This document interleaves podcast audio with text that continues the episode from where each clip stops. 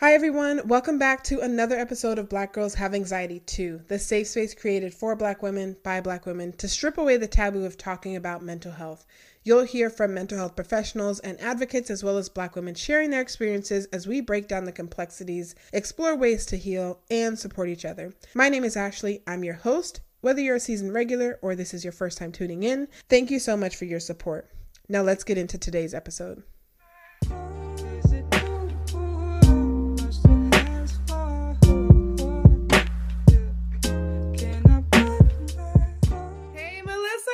How have you been? I've been busy. I've been having a lot on my plate, so yeah. Seems like time has just been flying by since our last interaction. I know. I feel like it's been forever, but it hasn't actually been forever. I think it's only been like a month, maybe a month and a half. Yeah, like maybe a month and a half. Yeah. It was a little while ago, now that I'm thinking about it. That was a long one. So. Yes. So I'm going to go ahead and introduce my guest today. This is Melissa. Melissa is, Melissa, I'm going to kind of let you do your introduction, but I know Melissa. We connected through Instagram. Instagram is like the great community of mental health professionals. Actually, I love to tap into. Really? Facebook? Yes. The group. Yes. Oh my gosh. I'm going back further now. Yes, there was a Black woman Refinery29 group and we network in that group. So Yes. I have my memory. What is wrong with me? So yes, you are absolutely right. So we connected. Shout out to the Facebook group Refinery29, which features lots of extremely talented Black women in a variety of different industries and spaces. There's lots of advocates, lots of creators, lots of just really awesome women on there, and we connected through there and then connected on Instagram. Melissa was actually, we actually did an IG live about 6-ish weeks ago, which was my first ever IG live, so it was great to share it with Melissa. She does lots of really great things. She's a mental health professional, but she also does other cool things, so I won't tap into those just yet. But Melissa, thank you for coming on the show. I really appreciate it. Can you tell listeners a little bit about yourself? Okay. Yes. Hi, everyone that is listening. My name is Melissa. She kind of gave a little bit of what I do. I am a mental health professional. I'm a mental health counselor, licensed mental health counselor. I am also an entrepreneur. I own a self-care product shop. I'm also a content creator for natural hair, beauty, all things beauty and self-care lifestyle. And I'm also like a freelance makeup artist. I'm just self-taught, by the way. But yes. I have my hands in a lot of things with creating, but the theme of everything is self-care. Yes. And making sure that we're all good, and I'm influencing others to be good and encourage them to pursue their self-care. So. Yes. And that's kind of where I think both of our platforms kind of intersect, is that we both are really passionate about mental health care and we both kind of advocate for it in very different ways. If you follow us on Instagram, and you tuned into the IG Live or you've watched it later, you probably saw that it was a really fun IG Live where we talked a little bit about mental health and a little bit about makeup, and we kind of found the point in the middle, which was really fun. So Melissa gave some makeup tips. We kind of like did our makeup as we had this conversation about mental health and how important it is, particularly in the Black community, particularly for Black women, and kind of how different things like anxiety shows up in your world. Mm-hmm. And one thing that we talked a little bit about, but definitely wanted to expand on is I've always been curious. I'm not a mental health professional, but I've always been curious about how mental health professionals navigate their own mental health and manage their own mental health while being kind of like this, this huge, you're carrying so many other people through day after day, right? Yeah. Session after session. So I can only imagine, and you add on like 2020 and that just like compiles things and makes the weight heavier, but it's just more intense, right? So it's always piqued my curiosity, like, how do mental health professionals even begin to like dive into their own mental health and manage it while also teaching others to do the same? Mm-hmm. Yeah. Yes. So, and when you first go to school to become a mental health professional, the first class is like, oh no, a counselor needs a counselor, a therapist needs a therapist. Don't think like they strongly enforce, like, do not get into this work. Like, make sure that you have a counselor and you're taking care of yourself, because the weight of, you need some way to release. You need a professional, just like you're telling other people to get a professional and work with you as the professional. I need a professional too. So your favorite therapist has a therapist. Yes. And if they don't, then they should. But like, that's the first thing we learn before we even start this work. And you don't really get to see how serious they were about it until you actually get into the work. So, but that's always something that stuck with me. Make sure that you're taking care of yourself and you're also seeking some kind of professional help. Yes, definitely. That's so great that at the beginning, like, they plant that seed that mm-hmm. as somebody who is constantly filling everybody else's cups and giving them lots of knowledge and direction and, you know, holding space for them, you need the same for yourself. So that's awesome. Mm-hmm. I want to kind of roll time back a little bit. So okay. Let's talk a little bit about, like, little Melissa, 10 years old, 11 years old, you know, during your childhood, how important was mental health for you growing up, and like, was it talked about? And yeah, tell me a little bit about that. Ooh, so mental health, when I was younger, I feel like I had like an idea of what it meant to be like sane, yeah, or like some kind of idea. But in regards to mental health, no, I didn't have any kind of idea or like a vivid understanding of it. And I feel like neither did a lot of my family. So, and you know, like, your family influences a lot. So if that's not something that's talked about or necessarily prioritized, it's not a theme that represents itself for you or something that you really learn until you're actually in it, or like forcing yourself to learn about it. So yeah. That wasn't really something that was pressed for me in my childhood. Yeah. I know you're not the only one. Like, I know a lot of people had similar, you know, like the similar answer basically, and said like, I didn't really hear about it. So for you, at what point, obviously you're a mental health professional now, but at mm-hmm. what point did you become curious about mental health and start to like learn about it? Well, when I was younger, I kind of had a rough childhood. Like, it was very stressful and overwhelming. I went through a lot growing up. Even though I keep like a very good persona and like a personality, like I did go through a lot of things. So like, honestly, those things that I went through kind of forced me to tap into myself and really just try to pay attention here and there. And then I'm paying attention to how other people cope with things. So it's like, it's more so like the self-awareness kind of that made me like gravitate towards my own mental health, and then trying to just explore how the mind works and everything else. I kind of got like a little obsession with how the mind works and like the scientific process of how it's influenced and stuff like that. So that's why I ultimately went to study mental health. But when I was young, I didn't even want to be no counselor. Okay, so what did little Melissa want to be when she grew up? I wanted to be a few things. I wanted to be a third grade teacher teaching math. That's very specifically. Not fourth grade, not first grade. No, I loved the third grade. Third grade was so fun. I wanted to be a teacher, but that was short-lived. And then I wanted to be a veterinarian, but then I couldn't really take seeing sick animals. I'll cry. I was a crybaby. So, yeah, it kind of shifted. And when I went to college, I was still into how the mind worked. So I was just like, you know, like, I'll just take up psychology and see, like, where it takes me. So awesome. Very cool. It's always cool to see kind of where we thought our lives were going to go. And then, you know, we look at what we're doing now and hopefully you're either on a path to what you want to do, or for you, you're doing something that you're, you know, very passionate about, which is awesome. So I'm going to take a quick second here for anybody that is listening to this, maybe on Apple Podcasts or Spotify Podcasts. Maybe you're listening on Bullhorn after we've live streamed.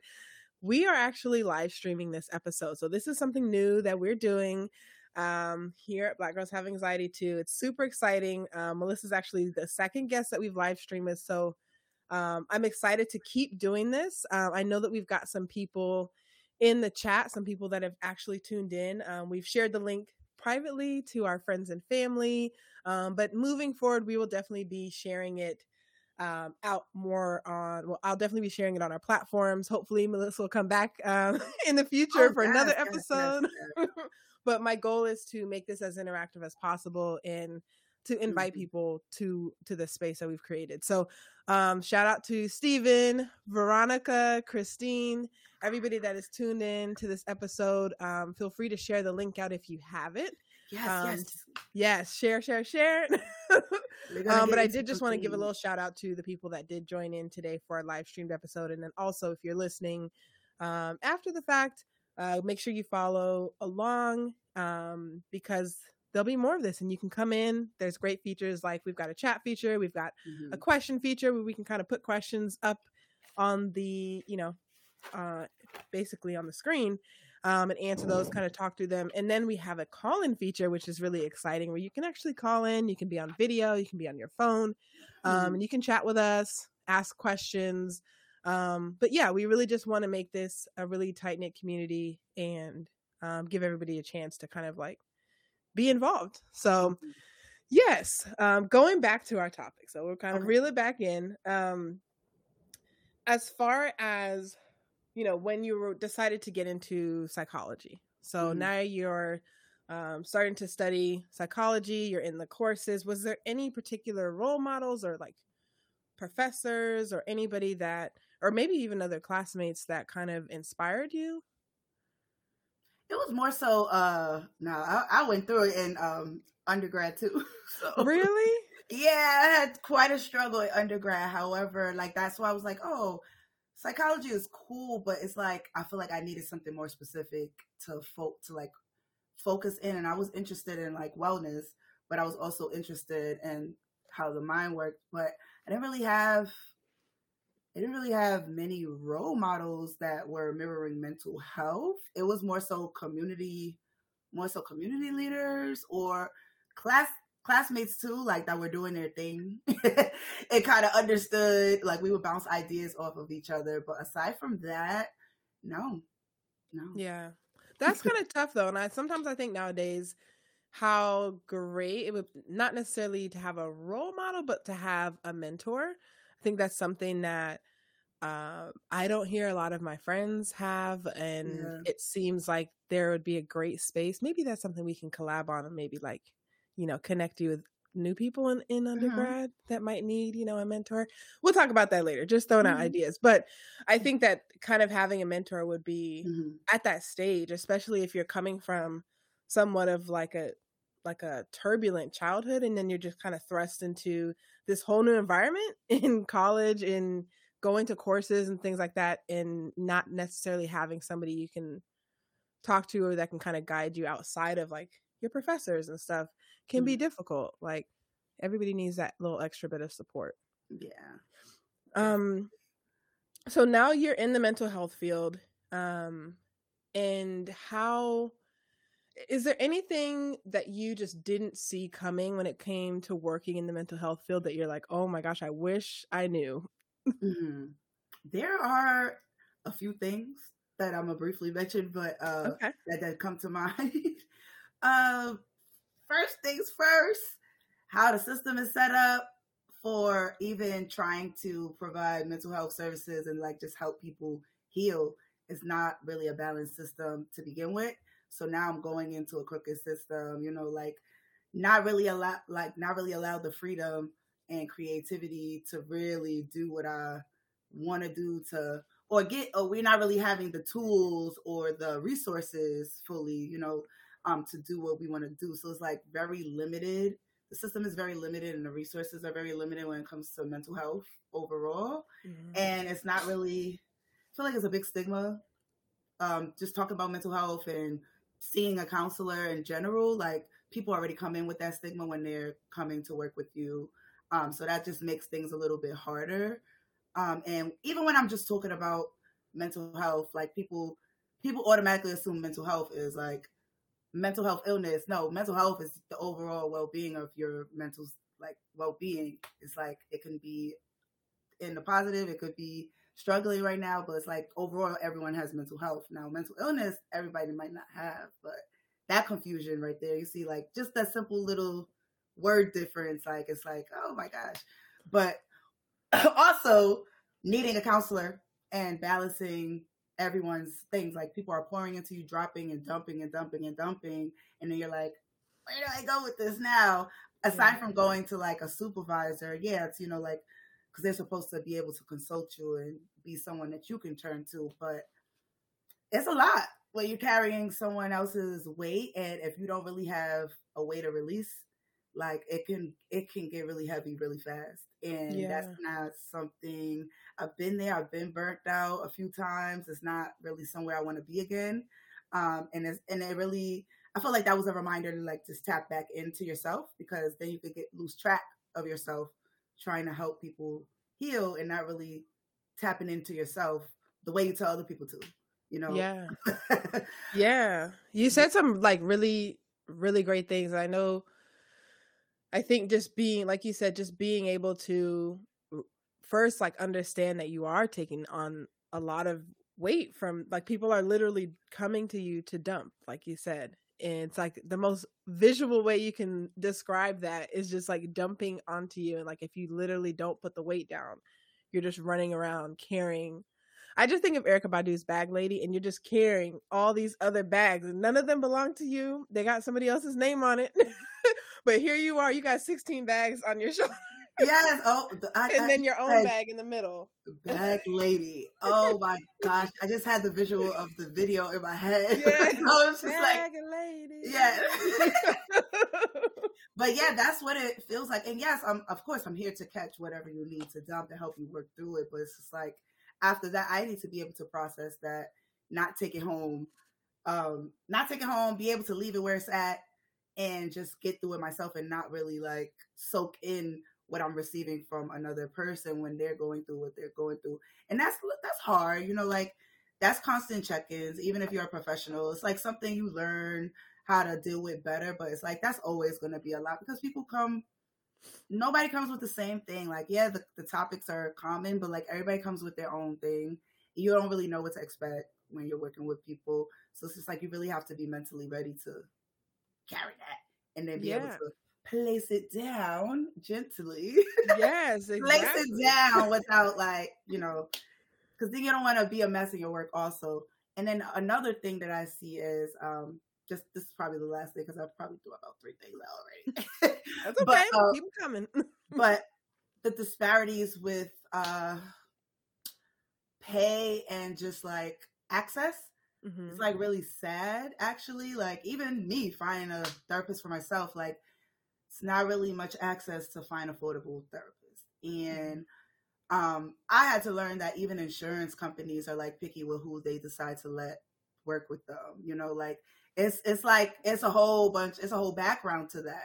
It's not just, oh, I can't find affordable therapist, my therapist got to be so expensive. No, it's not like, it's deeper than that. And that's what people need to understand. And I know, like, when you're in need, you're not really trying to understand that, but that's what's going on. Insurance companies are like, I've heard of insurance companies even being racist to like Black clinicians about like, you know, like not adding them to their network for coverage. Right. Wow. So, or like just people are not like, okay, let's say a clinician works for a nonprofit. They're not really getting paid for the work.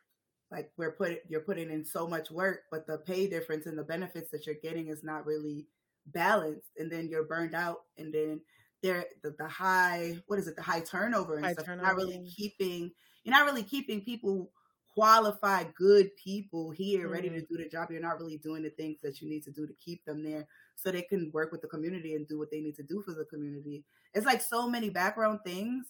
And I see that the only way people really get access is if people start their private practice or do their own thing. And then, you have to pay out your pocket, but I feel like the quality of service was be so good. And then there's like, there's like little programs here and there, but the pay disparities are like a big deal. And it's just like, okay, I want to help people, but I also want to get what I deserve, you know? Like, yeah, 100%. So even, and during the pandemic, especially, that's happening. It's a lot of that.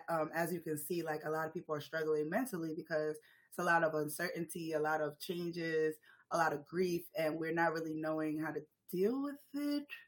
And that was more, and if society wasn't already enforcing mental health things, and that was more problems, like things are more of a mess, you know? So it's a few challenges because it's just like, you want to be able to work with people and help them as best as you can. But the system, once again, I feel like it just goes back to the system. Everything just doesn't necessarily always work in your favor. And I see that sometimes. Yeah, I'm working harder. I'm trying to reach out to people. I'm doing free things, you know, like just to make sure that I can contribute to the healing of the community. And, you know, like sometimes that could be a lot too. And yeah, that's a heavy, that's a lot. I mean, and I think one thing that sticks out is the fact that you're put in this community to help everybody else, and you yourself aren't getting what you need to sustain yourself. Like, and I think for me, from the, you know, like I said, I'm not a mental health professional. I am just a person that wants to advocate for mental health. But for me, I'm on the other side. So I think oftentimes as, I guess, clients or patients, mm-hmm. or however you want to frame that, but we don't always think about what you guys are going through, mm-hmm. on that end. It's not your job to really think about it. So yeah, it's not, but I think I think to spread awareness, even just you saying like, look, there are people that are mental health professionals that still aren't being paid what they're worth, you mm-hmm. know, and they want to be in their communities. They want to support their communities, but they are still kind of like, they have these roadblocks that shouldn't be there, you know, yeah. towards helping people. And it kind of shows that there is this system where, you know, this piece of the system of mental health professionals is kind of getting like beat up from one end while trying to like give healing to the other end. And that kind of trickles down and affects everybody because mm-hmm. the higher turnover, like you said, you're probably not getting the most qualified people. Mm-hmm. And then you're also not paying them well. So they probably have, you know, maybe another job, or, you know, they're trying to hustle and do other things, and everybody is affected mm-hmm. by that. Yeah. Mm-hmm. Yeah. You said it perfectly back to me. You said it perfectly. But even thanks for understanding that, because it's really hard, especially, and then if you're Black, it's yeah, over. Like it's automatically hard. It's not over, but it's harder. Yeah, like, and I'm a woman.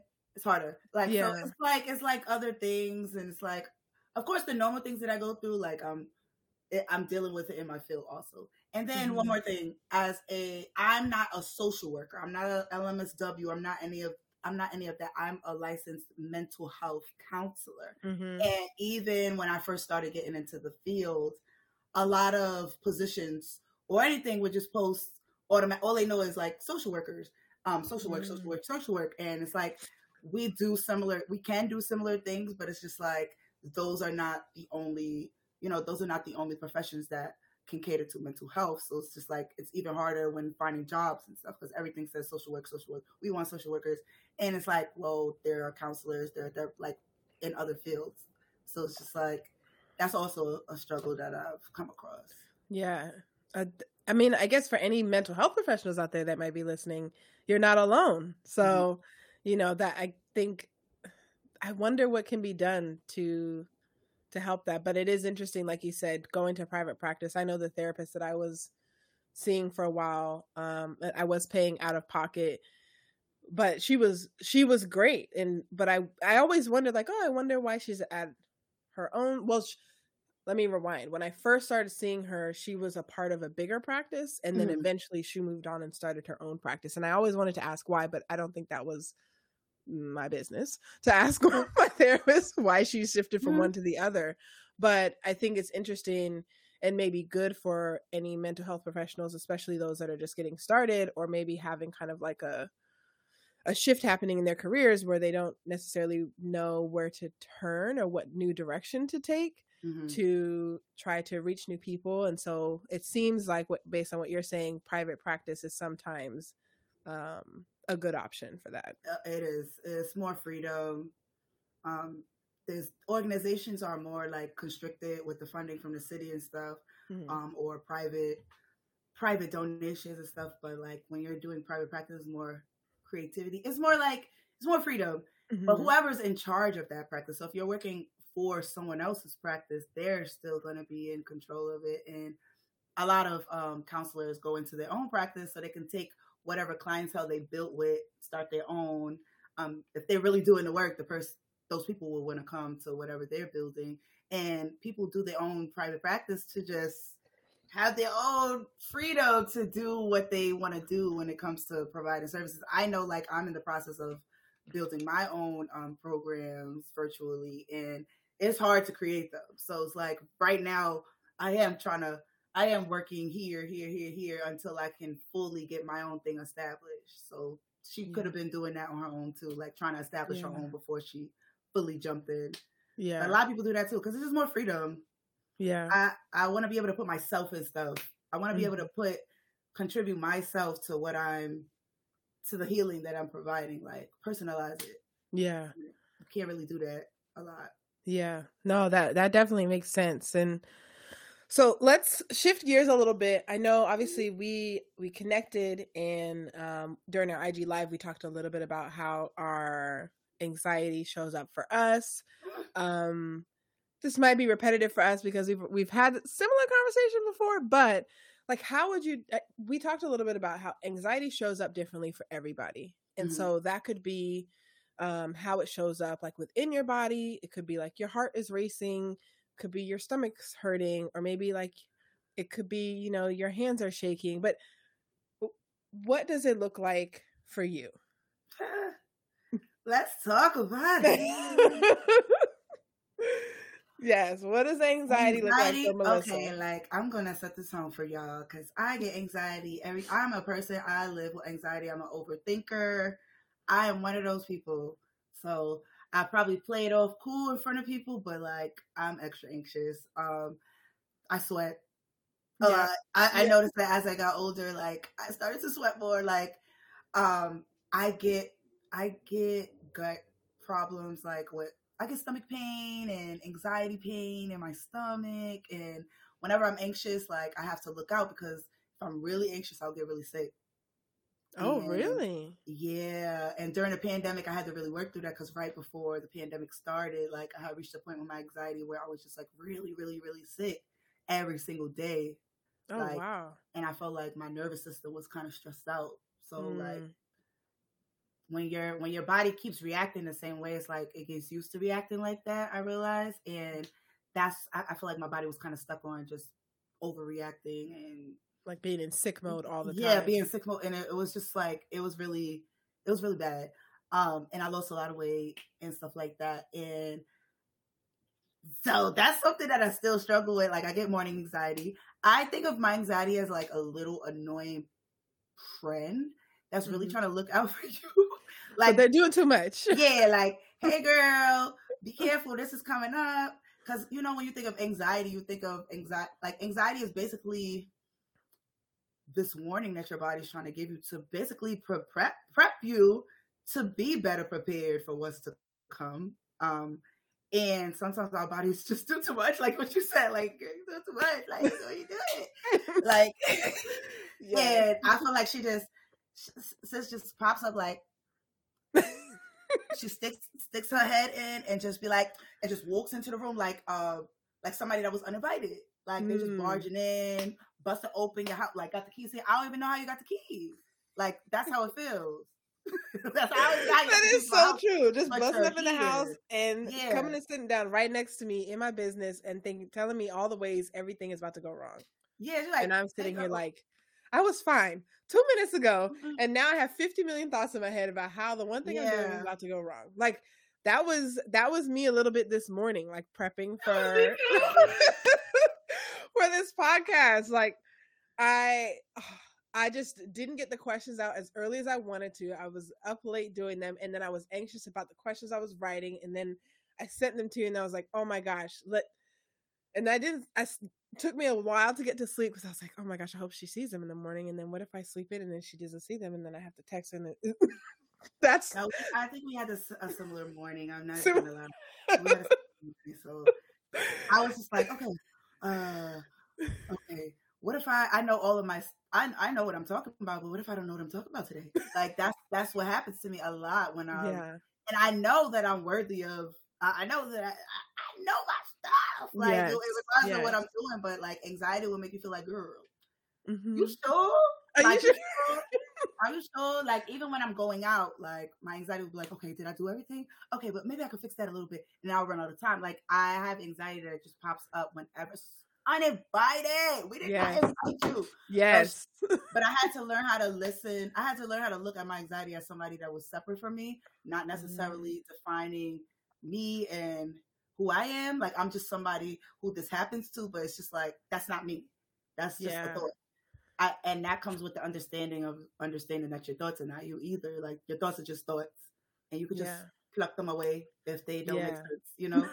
And that's hard though. That takes practice to like, it does. Like, okay, is that me? Or is that just an anxious thought that's just hanging out? Okay, it's an anxious thought. Okay, I can push it away. Yeah. But you have to be ready for it to circle back sometimes. Yes, sometimes the same thought comes back like 3 minutes later and you're like, I thought we dealt with this. Why are you still here? And that happens to me often also. So it's like, it's more so I had to learn how to adopt better self-talk when those things come up, and just have me jump in like, no, another Melissa, like, no, this is what we're focusing on. This doesn't make any sense. This is not helping me right now. This is stressing me out more. Like, you know, like it's those things you got to say to yourself. Is this real? Is this even the truth? Yeah. What anxiety is telling me right now. And that's what I had to learn. And I also have chronic illness and chronic pain that in my body. I have like little things that I go through. So like my anxiety is also added to that from what I go through. That really contributes to my mental health too. So like in the morning, I start my day off with anxiety. Like, it's just like, hey girl, it's like a morning friend that comes and visit me every day. And I just, that's, it's the uninvited friend. I really like that. And I know we have a few people listening, so if you're listening, go ahead and throw into the chat if you experience anxiety, and maybe you experience chronic anxiety, or maybe you experience like the healthy version of anxiety that doesn't show up in your front doorstep and only comes to you when your body actually needs it. But give us some examples of ways that anxiety has shown up in your life. I'm always curious. I know every time I talk to somebody about their anxiety, I hear something new that I didn't know how anxiety could potentially show up for somebody. But I really love anxiety as the uninvited friend. And I'm really tempted to change the episode name to Anxiety, the Uninvited Friend, because I really like that. That's what I had to tell myself, because I'm not about to let everything make me feel bad about myself. No, that's separate. That's separate. It's like a friend that you kind of want to, a friend that you like, oh my God, you're so annoying, but then they're helpful in a way. Yeah, like they're nice. They're never mean to you, right? They really mean. They come with good intentions. Yeah. But then they send you a text and it's like, why did you just tell me my day? You know, this phone call is not going to go well. Because of this, that, and the other reason. And it's like, they're not saying it to be hateful, but they're just like, hey, there's a possibility that this doesn't go well. And if it doesn't go well, these other 10 things may go wrong. I'm just saying. And it's just like, I had to also learn how to try to get myself out of that and ground and balance myself, because I've gotten so much better. Because if you don't, like, you're just going to not also be present anymore. And you're just going to be so caught up in what could be or what's to come. And just like, honestly, we don't know the future. So... honestly, you have to be present. You gotta really be here in the here now and focus on what's happening right now, what I gotta do right now. Take it piece by piece, day by day. Seriously, that's all you can do. Well, let's talk a little. I know you said you have to find ways to ground yourself, and a term that I like to use that kind of gets thrown around sometimes is anxiety coping toolbox. So I will usually ask people like, what's in your coping toolbox? So for Melissa, for you, what are like 5 things? 5 is a lot, maybe 3. 3 things in your anxiety coping toolbox. And if you have more, like, please share. I had to write this down before we got on here, because I was just like, you know, like I really need to think for myself. What do I do for myself? Like, I tell a lot of people to do this and that or try this and that, but like, this is what works for me. So I have a few things. Yeah. So I'm just go through it, but I'm gonna keep flowing. Yep. But so when I think about my toolbox, and it doesn't have to necessarily be like a physical thing, but like you can also make a mental health a physical toolbox too. Maybe we could talk about that another time. But in my toolbox, let's see. My toolbox contains a lot of self-care, and I'm gonna get into it. My anxiety toolbox starts off with praying. Okay. Because I feel like when I'm able to just drop it to a higher power, like it helps me like ease my anxiety. So I like to start off my day with prayers, and you know, throughout the day if I need it, I do that, and that's helpful because it helps me redirect my attention instead of just automatically starting my day being anxious. No, I'm starting my day off with this, and I should be focused on what I'm praying about. So, you know, like trying to be present when I'm praying to. I love that. By the way, like for me, I think for me, praying is something that I have to do. Like I can't go to sleep without doing. And sometimes, all the time, like I have to say that prayer and kind of go through and like pray for all of the people that I love and like kind of talk to God about my day. And that's just me personally, but I realize that the nights that I have the worst sleep and I wake up and I'm thinking about things are usually nights where I haven't ended in prayer and like being grateful about what's happened. But I love that. So, but continue. I like that you shared that too, because I feel like even when I have a scary dream, like once I pray, like I feel like I'm able to calm down because I just put whatever was scaring me and bothered me out there, and just like now I'm able to breathe, and then I can sleep better. So I get you. Yeah. We're right here. We had the same moment, you see. Black girls have anxiety too.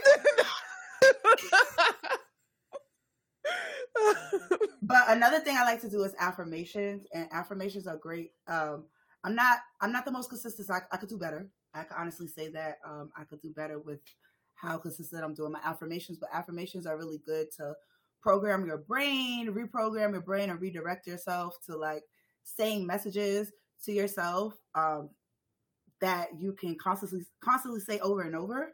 And when you hear the same thing over, your brain starts to process it, you know, like, okay, we said that before. You start to believe it. So those things are, affirmations are really helpful.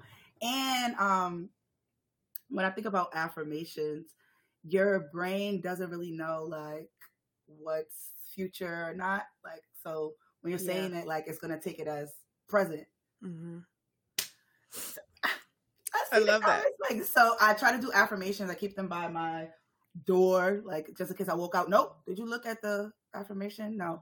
You see, I like to stretch in the morning. I like to, I stretch throughout the day. So if I don't get to do it in the morning, even though I'm trying to be more intentional about doing it before I wake up because I have chronic pain and I know that could contribute to my anxiety. I try to stretch. I try to be aware of my water intake and stay hydrated, because when you're not hydrated, you know, we're 70% water. So like if you are, like just going with the flow, getting caught up, overwhelmed, and then you're being dehydrated at that, your body's going to start malfunctioning. We're water. We need water. So like I start my day off with water. I end my day. I wake up in the middle of the night and I drink water. Yeah, I'm a thirsty person. Okay. Me too. Water is very important. So water, being aware of your water intake for each day. I like to drink tea I like to be like consume herbs. Like, hold on. What's your favorite type of tea? My favorite, I drink a lot of tea. Right now, I like to drink my ginger and turmeric tea. Oh, and it took me so many years to even like that. Really? Yeah, because I was like, this is so nasty. But now it is very earthy. Yeah, that's what it is. It's the earthiness. But I like my I really like that. I have these teas that I buy from Trader Joe's, and I like they have this hibiscus red tea. I like to focus on a lot of red teas, like I have red bases in them, and a lot of detox herbs in them. So like to help my body function a little bit better. Yes, but I love tea too. Like I'm a tea girl. Tea all day. I usually have a cup of tea, but I'm very dehydrated right now. So I have my water and I'm dying of thirst today. I don't know. Same. But I like to do my teas, my herbs. I try to take like supplements and vitamins, you know, just to make sure like I'm on it with my intake, because I know like when I'm anxious, sometimes I could be off with my eating sometimes, you know, like if my mood is off, if I'm in like a more depressed state, like I know I could throw off the things that I would normally do. So like, I just try to make sure I'm doing those things consistently every day. And I like to start my day off with that. So I know at least, okay, I'm getting up, I'm drinking my water, I'm doing this before, when I go to the bathroom, you know, like before I do anything else, I'm doing those things. Yeah. Another thing that's helpful is, I use calendars, to-do lists, Alexa, journals, everything that can give me a reminder. We're getting older. I be forgetting so many things. Same. Oh, Alexa. See, Alexa's always listening. See, that's why I don't do Alexa, because she listens all the time. If you guys are listening right now and you can't hear it, Alexa is talking to Melissa because she heard her name and now she thinks she's on the podcast. I don't know what's going on.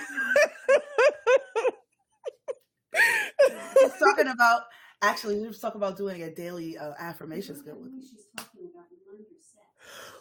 See, you know, robots are coming soon. Yeah, and I don't need. Yeah, we're gonna. That's another episode. I don't need that right now, but I really don't. But like being able to like just jot things down and see a visual is really helpful. For my anxiety, like I'm a big. If my friends, like if they're on here, they know like I'm a big post-it note person. Like I like to write notes to myself. I like to use every calendar. I like to write lists. Like those things give me structure and help soothe my anxiety and help me get like a better, like just help me feel like I got a better grasp on what's to come, because I'm writing it out and I'm like able to see, okay, I gotta do this. So now I'm mentally able to like prepare a little bit better. Yeah. And then it kind of takes it out of your brain as like something that you're worried that you'll forget. That's how because I use lists. I love a calendar. I have a calendar separate for each email. And like my job during the day is a project manager. So it's a lot of like to-do lists and planning and things like that. But I think for me, like the anxiety, when it comes to my anxiety, if I have taken it and put it as like a reminder on my phone, or I've like put it on my to-do list, then I know, okay, I don't have to think about that anymore, because I trust myself that when the reminder goes off, I'll be like, oh, okay, I'm doing that now. Yeah. Reminders are helpful because I'll use lists and then forget to look at the list. So it's like, you know, this is why I got hugged. Telling me what to do, because I'll write the list. If I don't put the notes or something somewhere to help give myself a reminder, it'll slip on mine too. So it's just like, just getting it out your head and putting it somewhere, like that's so helpful. Yeah. Me. But I need the visual too. Yeah. So journaling and writing also like is really helpful whenever it's on my, like I could be a little bit more consistent with that, but like I'm a person, I would rather write something out with my hands and a pen and paper. And I would rather do that because, you know, journaling allows you to reprocess your thoughts instead of just having them running amok on a mental playground. You can get them out onto a paper, see them, organize them, try to put patterns together. Okay, where are these thoughts coming from? Like, you know, like it's a lot you can do once you get your thoughts out your head and like get into journaling. So yes, and just like utilize those things, because your brain is only meant to hold in so much at a time. I see that I had to learn like, no, like this is what paper is for. Like no, so we're gonna do this. Exactly. There's nothing wrong with a little note. Yeah.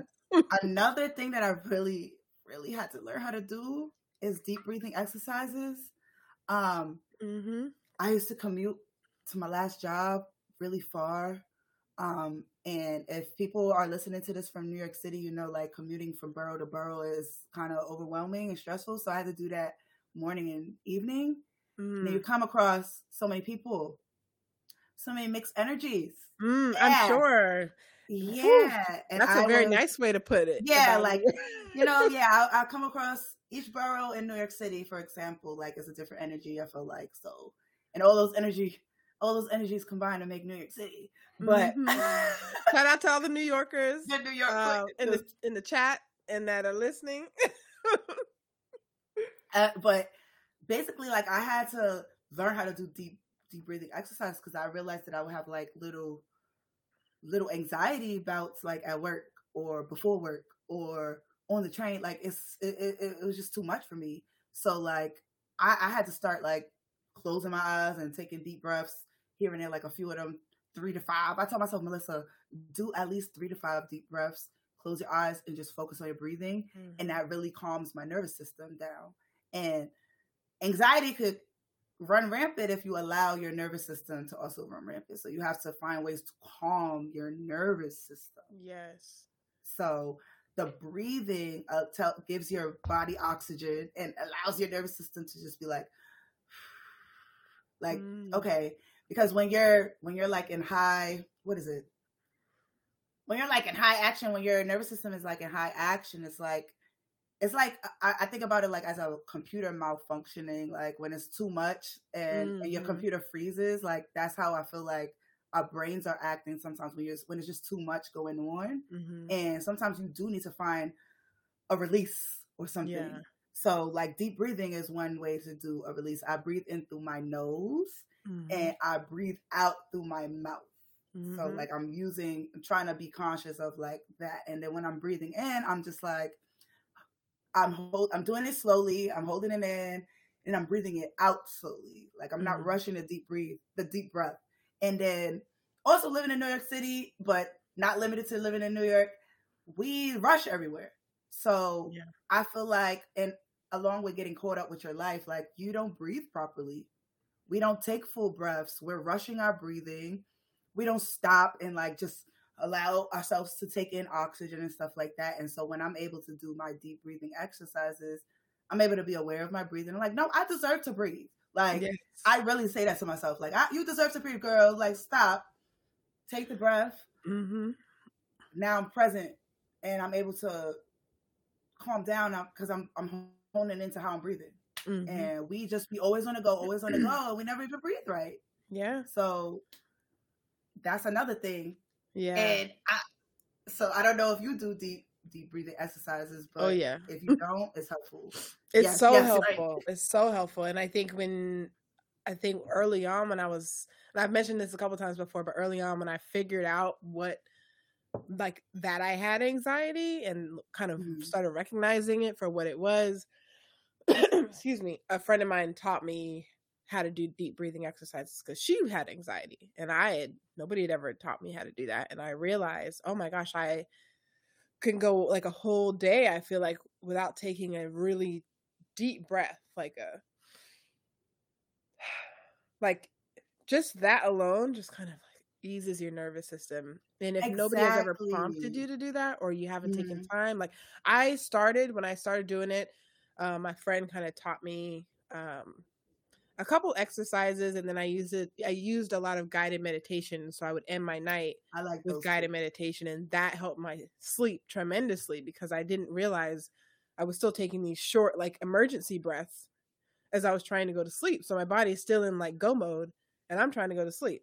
So it's trying to match your energy of what you're trying to do, which is like, whether it's sleep or relax or just get through walking down a busy street and not kind of like panicking. Mm-hmm. Breathing is a way that a tool that you can actually use to kind of to control your nervous system, essentially, when it feels out of control. Yeah, and now I deep breathe everywhere.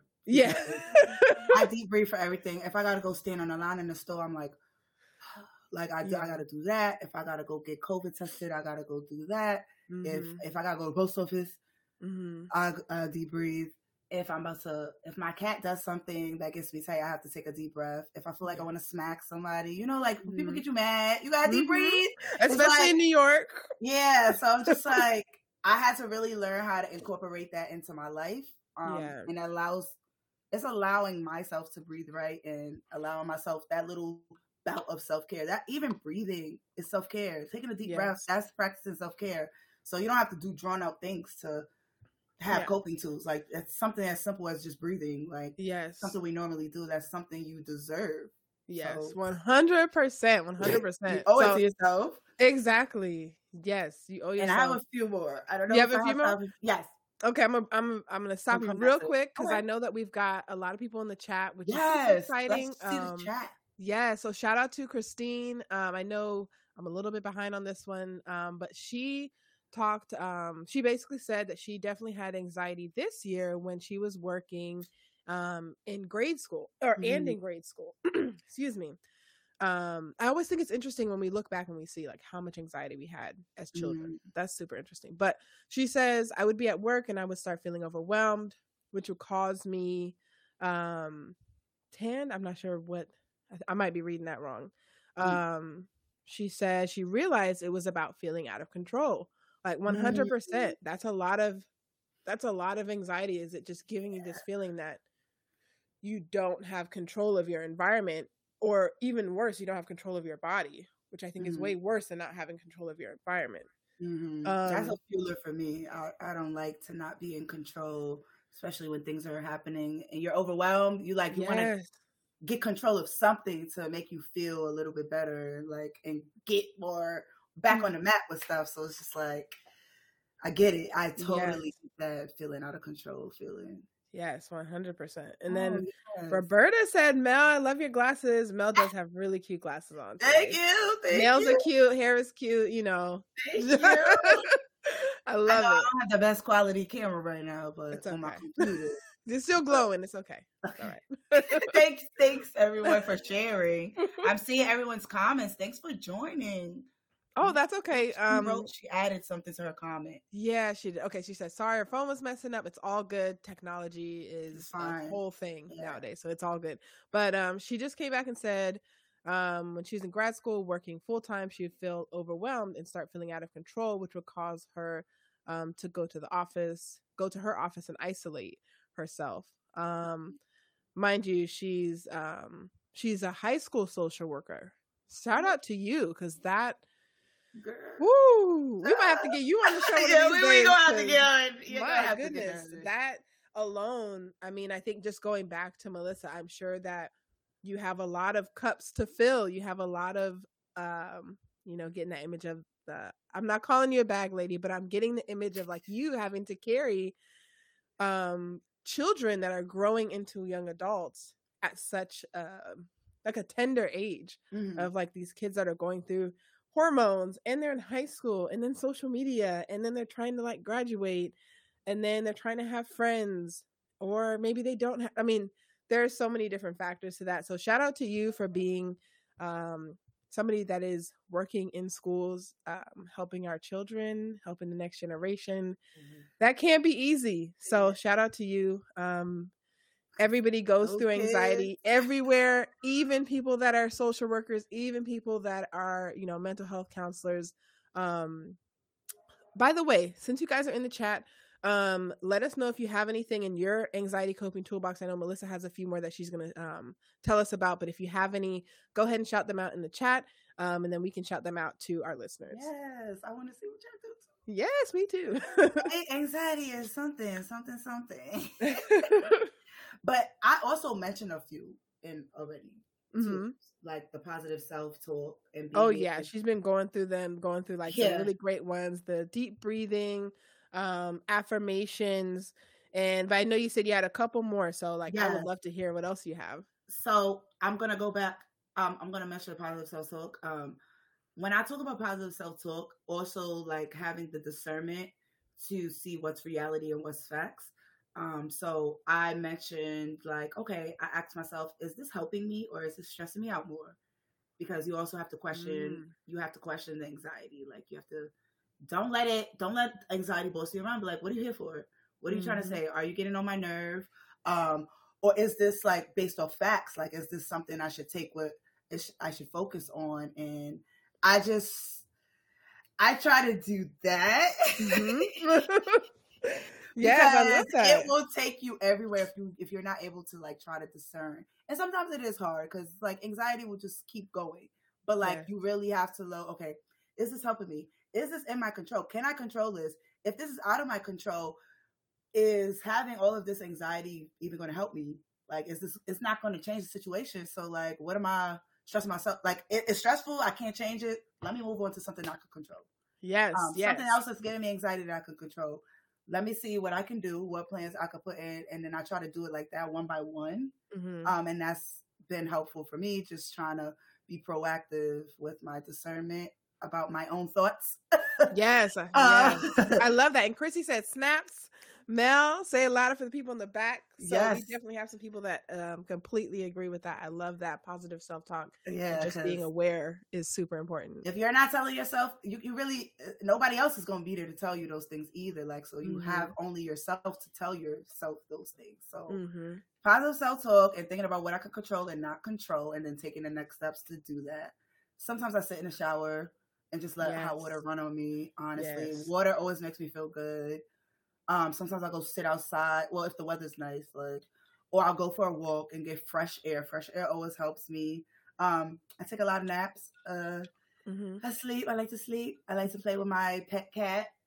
For some reason, she's not bothering me right now as I expected her to, but she's hiding somewhere. I like to do, like, give myself a creative release. So if that could be doing makeup, that could be making self-care products. Alexa's trying to enter the conversation again, and it's like we're on headphones, right? Like, so Alexa, whether it be making self-care products, using self-care products, I love to dance, so I dance a lot at home, and I just try to utilize the ways to relieve my own tension. When I think about anxiety, I think about tension, I think about worry, thoughts, and physical changes. So I try to see what I could cater to in those realms. So releasing movement allows you to release energy, so I try to do that. Creativity allows you to have a expressive release, so I try to explore that and do things that make myself happy. And then just sometimes knowing when to take a break. You have to know how to take a break, because I also realized that I was always on go, and my anxiety was just like, girl, like, they trying to give me the one and I'm not listening. Mm-hmm. So you gotta know when to stop. Yes, you really do. And I love that you like talk about dance and using some sort of creative outlet. I think that's also something as adults we don't always tap into unless we're like at a party, or maybe like we're out at a friend's, like, you know, barbecue or something, or maybe we're at a wedding, and that's when we choose to dance. Like, I feel like, and I've had a couple guests on that have kind of said that, echoed the same thing, where they're like, we owe it to ourselves to like experience this joy, that dance, and like being creative, even if you like are drawing and it's not pretty, like it doesn't, it's just about getting the energy out, moving it around, moving your body around, and giving your brain different ways to release. So, and it's for yourself. Like, so you don't have to compare whatever creative or art realm that you decided to choose for that day to release. You don't have to sit here and compare, okay, well, it don't look like that. You know, we not Van Gogh. It's okay. Like, and that's okay. And maybe you are and you didn't know it. And maybe you are. I definitely be following Bob Ross. And I'll be thinking that I'm down with him too. So like, maybe you are, but like, you don't need to compare yourself to nothing. Just do it for the release. If it makes you happy, if it makes you feel better, you just do it. And that's what I do. I don't compare I had to stop comparing myself. And I also reach out to my support network, whether it be a counselor or my friends. I know that my friends are not professionals.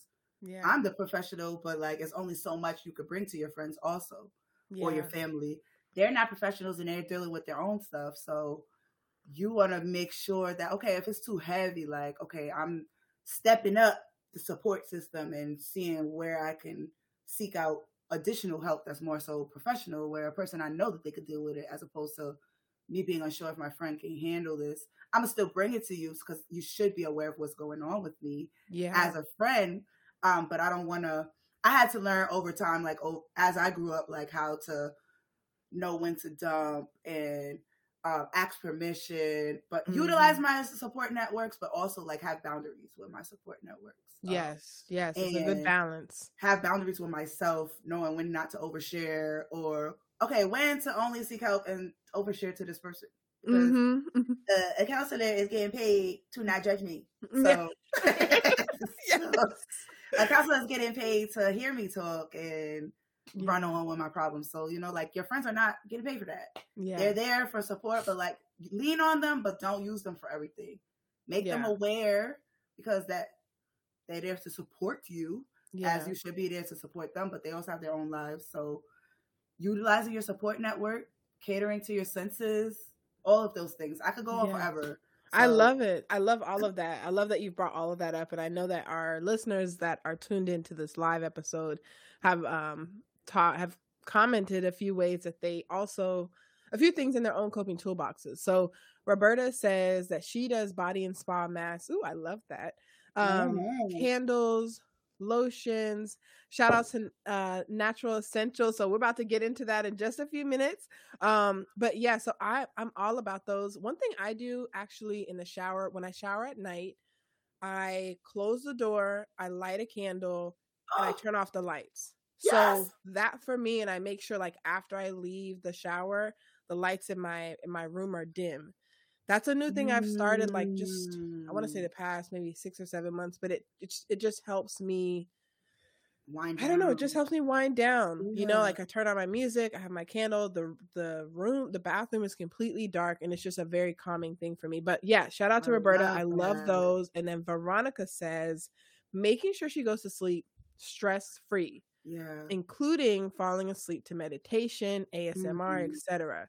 Ooh, that ASMR? Is yeah. See, I'm not into ASMR, but it's interesting. I could see how it is calming to some people. It triggers something in your brain to feel like soothed. It triggers something, and something is released. So it's doing something, but it's like still something. Niche. Yes, it's like a niche you're interested in. So yeah. So if anybody's listening and you haven't, if you haven't really thought about ways to cope with your anxiety, I hope you have a few more ideas after today. And I also hope that if you haven't tried any of these, give them a try. Not everything works for everybody. Mm-hmm. And yeah, just reach out and listen to more episodes. But there's a lot of different ways to cope with your anxiety. We are going to get into the mind game segment really quickly. And then we actually have a question. So we're going to get into that next. And then we're going to find out all of the fun things that Melissa's doing. So we have a mind game segment. This segment is basically the time where I am going to describe a mental health disorder. Okay. Now, if you're listening and you're listening live, you can throw your ideas of what you think it is into the chat. Of course, if you're listening, on Spotify, Apple, wherever you're listening to this, you can take a guess and see what it is, and then I'll tell you what it is. So today's mental health disorder, I'm going to go ahead and read the definition.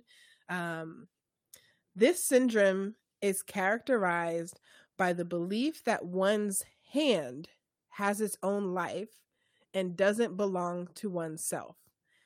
Individuals experiencing this syndrome have normal sensation in their hand, but feel that their hand is autonomous.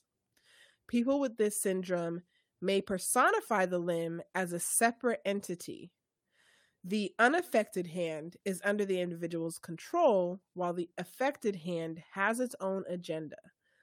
This syndrome may occur in individuals who have damage to the corpus callosum, which is a region of the brain, which connects two cerebral hemispheres of the brain.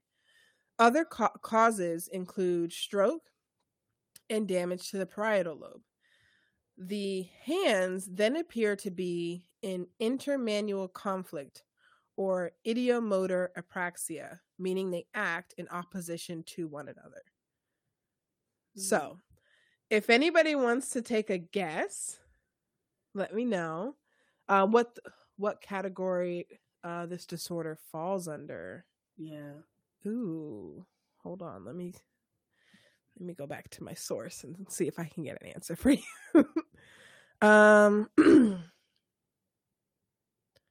Yes, because the DSM sorts them out by the type of disorder, so you can find them easier. Yeah, I need to go find that too. Where's my DSM-5? Let me see. What is I feel like I know what you're talking about. The article that I found it is just under 10 rare mental disorders. So I'm not sure what part of the DSM-5 that it's in, but I'll give you guys a few more seconds. If you want to take a guess, you can. next time I will be more prepared now that I need to know which part of the DSM-5 is coming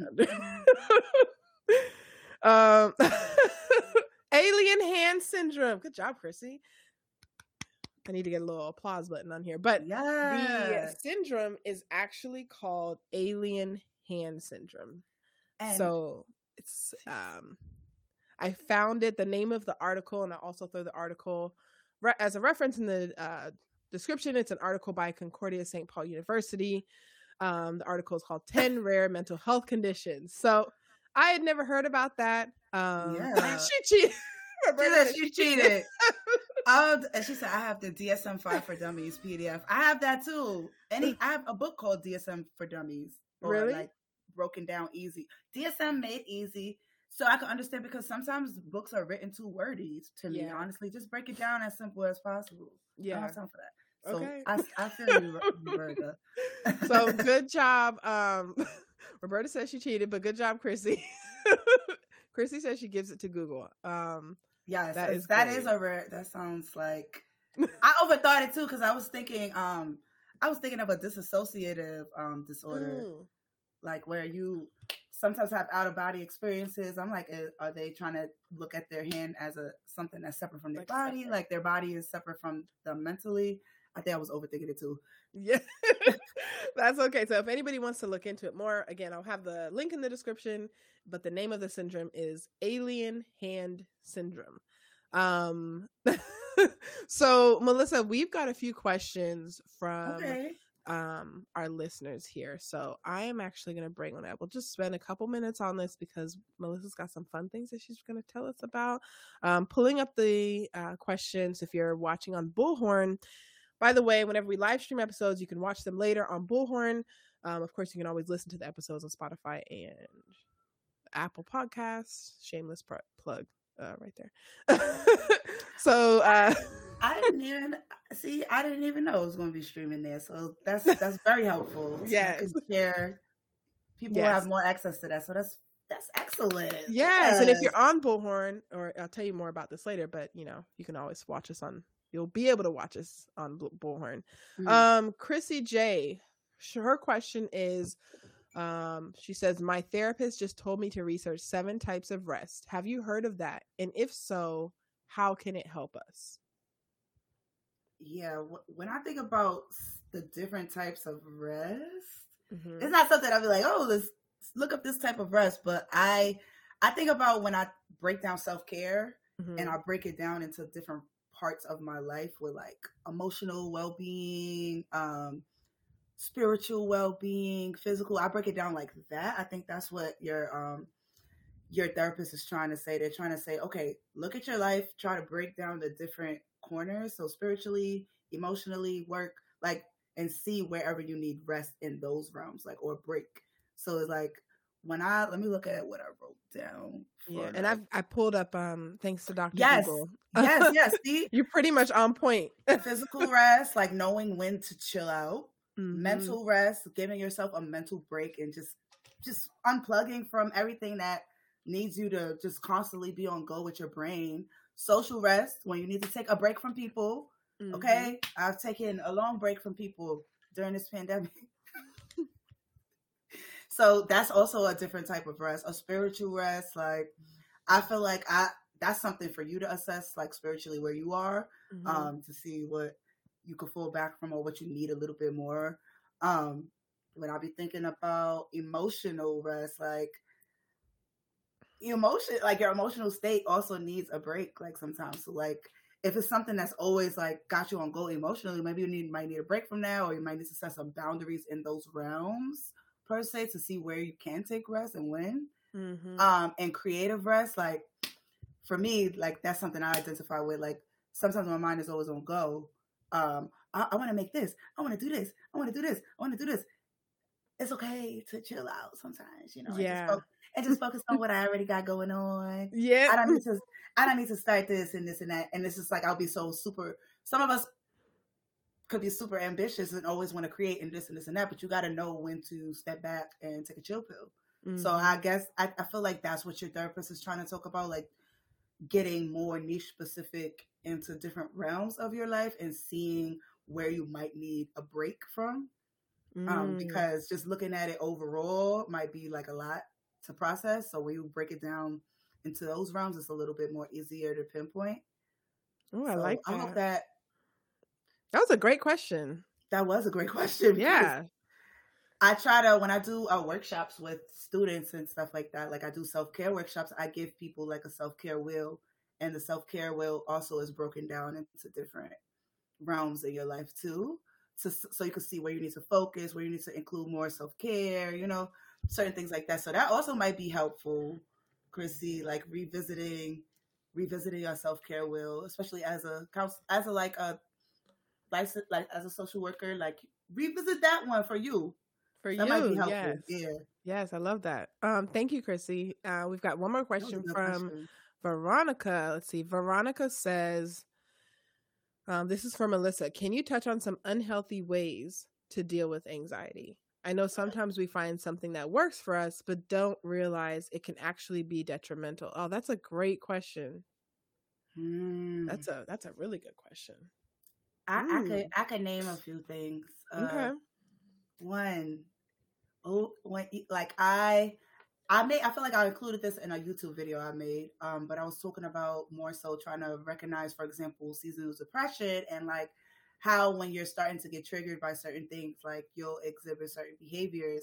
So like I think about eating. Sometimes when we're anxious, like it's either we'll eat too much or we won't eat enough, and now we're under eating. I know, like, in the last few years, like, I struggle with undereating. But then in the past, I've struggled with overeating. So it's just, like, it's an up and down thing. So, like, paying attention to how much you're eating and what you're grabbing when you're going through those anxiety bouts. Like, just trying to be more intentional about what you're eating and how often you're eating. If you're not eating enough, like, really try to at least incorporate little snacks here and there. I had to learn how to do that.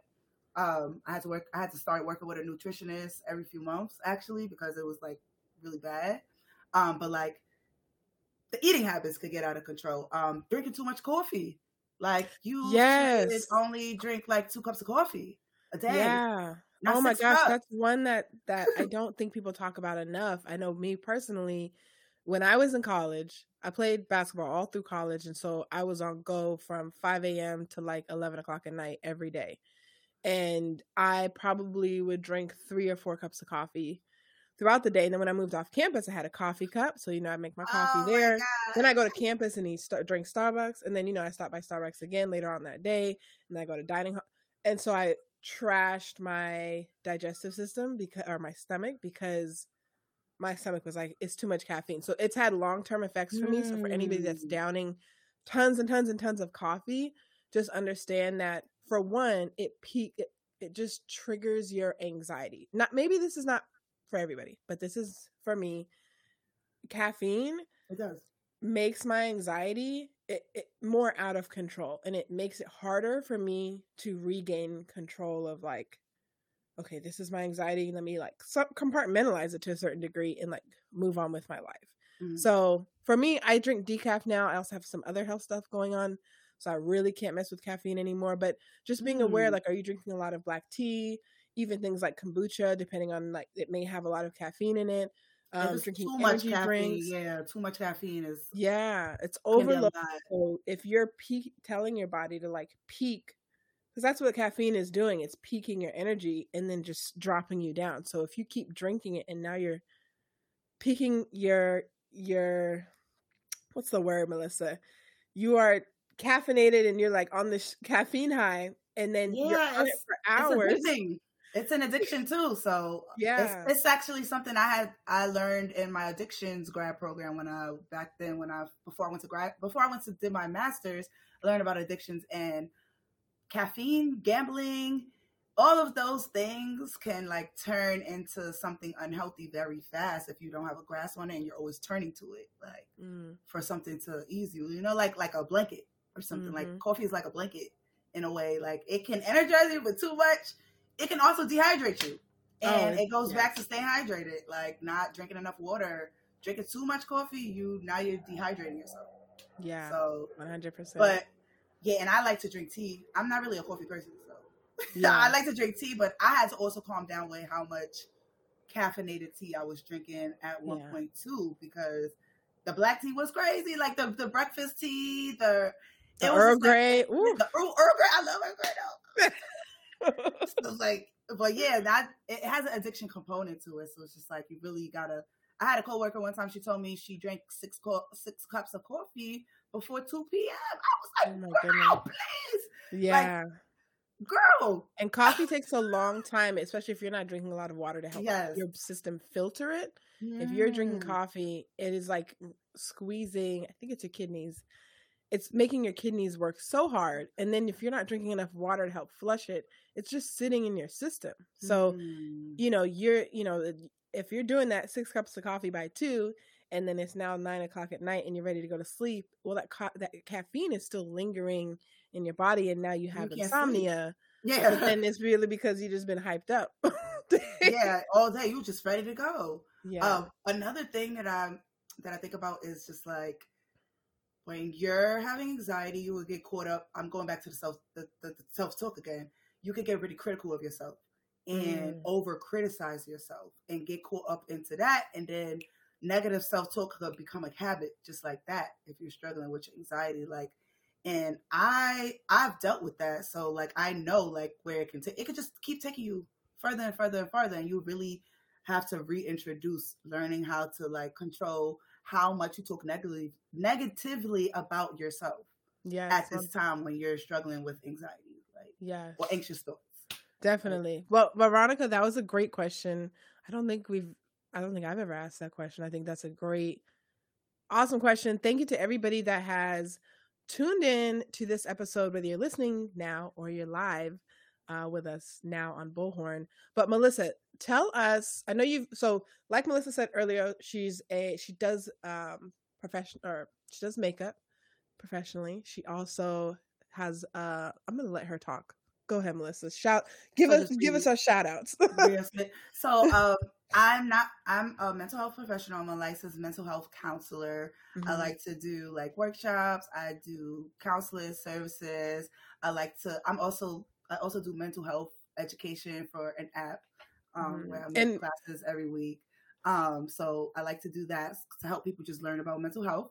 I'm an entrepreneur. I have a shop, very intentionally created shop to cater to people's self-care in different realms: hair, beauty, home, aromatherapy. I have a little bit of everything to cater to it, and everything is intentionally made specifically with people's healing in mind.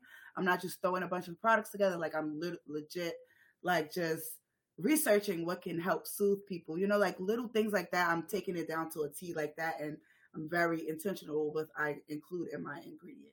And where can people find these products?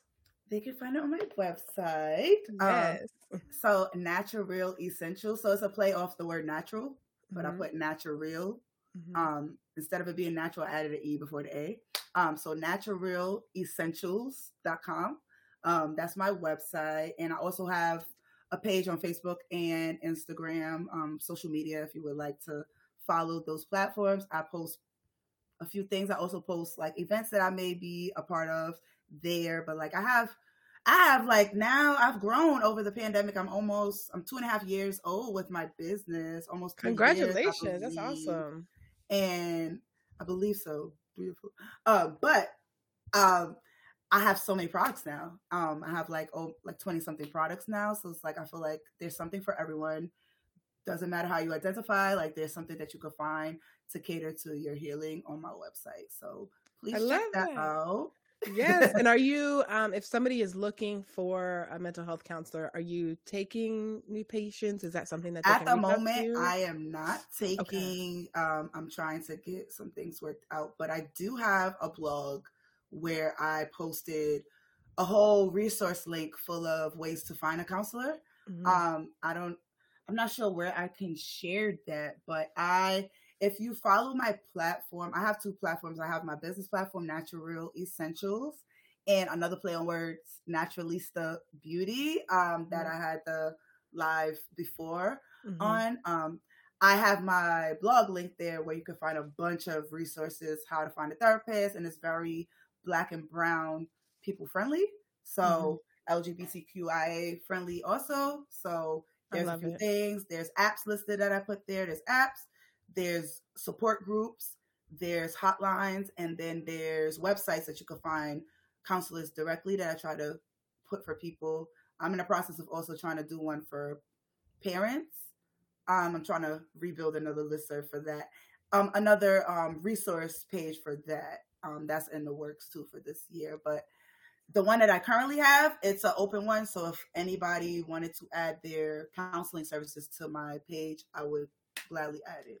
Yay! So if anybody is interested in any of the wonderful things that Melissa's doing right now, I will, her information will be in the description of the episode. So have a look in there. We'll make sure to link her Instagram, her website.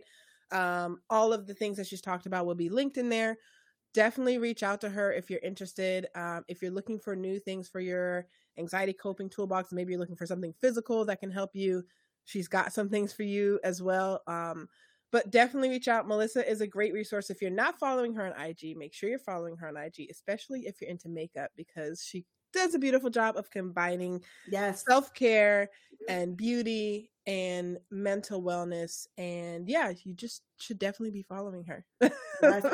I also post very informative tutorials. I'm entertaining, but I'm also very informative. So I try to personalize it, but teach what people want to know. So whether it be with hair, skincare, makeup, self-care, let me know down below. Check me out. Yes. Got my hand in a few things, but can I thank you for inviting me on this platform? Oh, you can.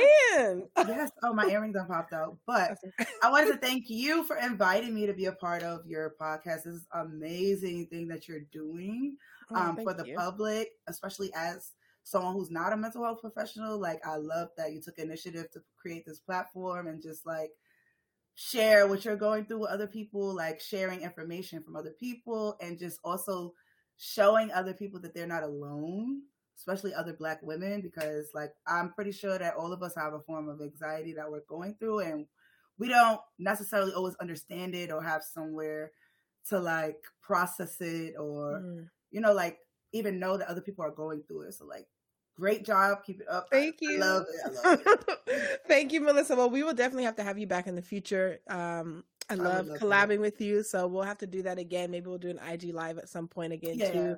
That was a lot of fun. But again, make sure you follow Melissa. Check out her information in the description. A couple more things just to make sure everybody that's listening knows. As I mentioned a couple times throughout this episode, we are actually filming this episode live through Bullhorn. That's BULLHORN.FM. Go to bullhorn.fm, search for Black Girls Have Anxiety 2. I'll actually have that linked in the description so you don't actually have to type anything in. Just click the link. Go ahead and follow us there as well. You'll be notified whenever we have these live events going on. You'll be able to call in. You'll be able to chat. You'll be able to ask questions. We're going to be doing some polls and fun things like that. Definitely give us a follow over there. If you're not following us on Instagram, give us a follow at Black Girls Have Anxiety 2. That's 2 with TOs. I'm your host, Ashley. I don't know if I ever introduced myself this whole episode, but thank you to everybody that has listened. Thank you to all of the new listeners. I have been just really excited watching all of the new people that are tuning in to the podcast. I just know that you're not alone, and I hope that this episode is helpful for you. If you have any, ideas for a new episode, especially if you're here listening, if you want to see certain topics covered in a different episode, drop them in the chat. If you're not listening live, go to my DMs. At Black Girls Have Anxiety 2 on Instagram. Let me know what you want to hear, because I'm searching for people. If you're a mental health professional and you're interested and passionate about a certain part of mental health, or you just want to come on and talk about, you know, what you do, hit me up. I'm always looking for new guests. On the flip side, if this is your first episode listening to Black Girls Have Anxiety 2, we also have episodes where we have Black women that aren't mental health professionals. They're everyday Black women like me and you. They come on and they talk about their own mental health journey. If that's something that you're interested and open and want to do, hit me up. I would love to have you as a guest on the show. Just thank you to everybody that's listening. This is a great journey. I'm officially calling this season 2. which is also very exciting.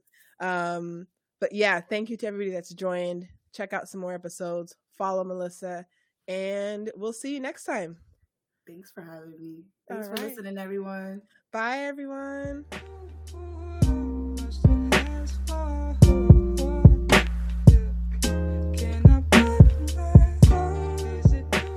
Thank you so much for listening to another episode of Black Girls Have Anxiety 2. No matter where you are in the world, I really appreciate your support. See you again on the next episode, but until then, follow us on Instagram at Black Girls Have Anxiety 2 and on Twitter at Anxious Black Girls. That's Anxious BLK Girls. And remember, just because you're struggling doesn't mean you have to struggle in silence. The more we talk about it, the more we heal.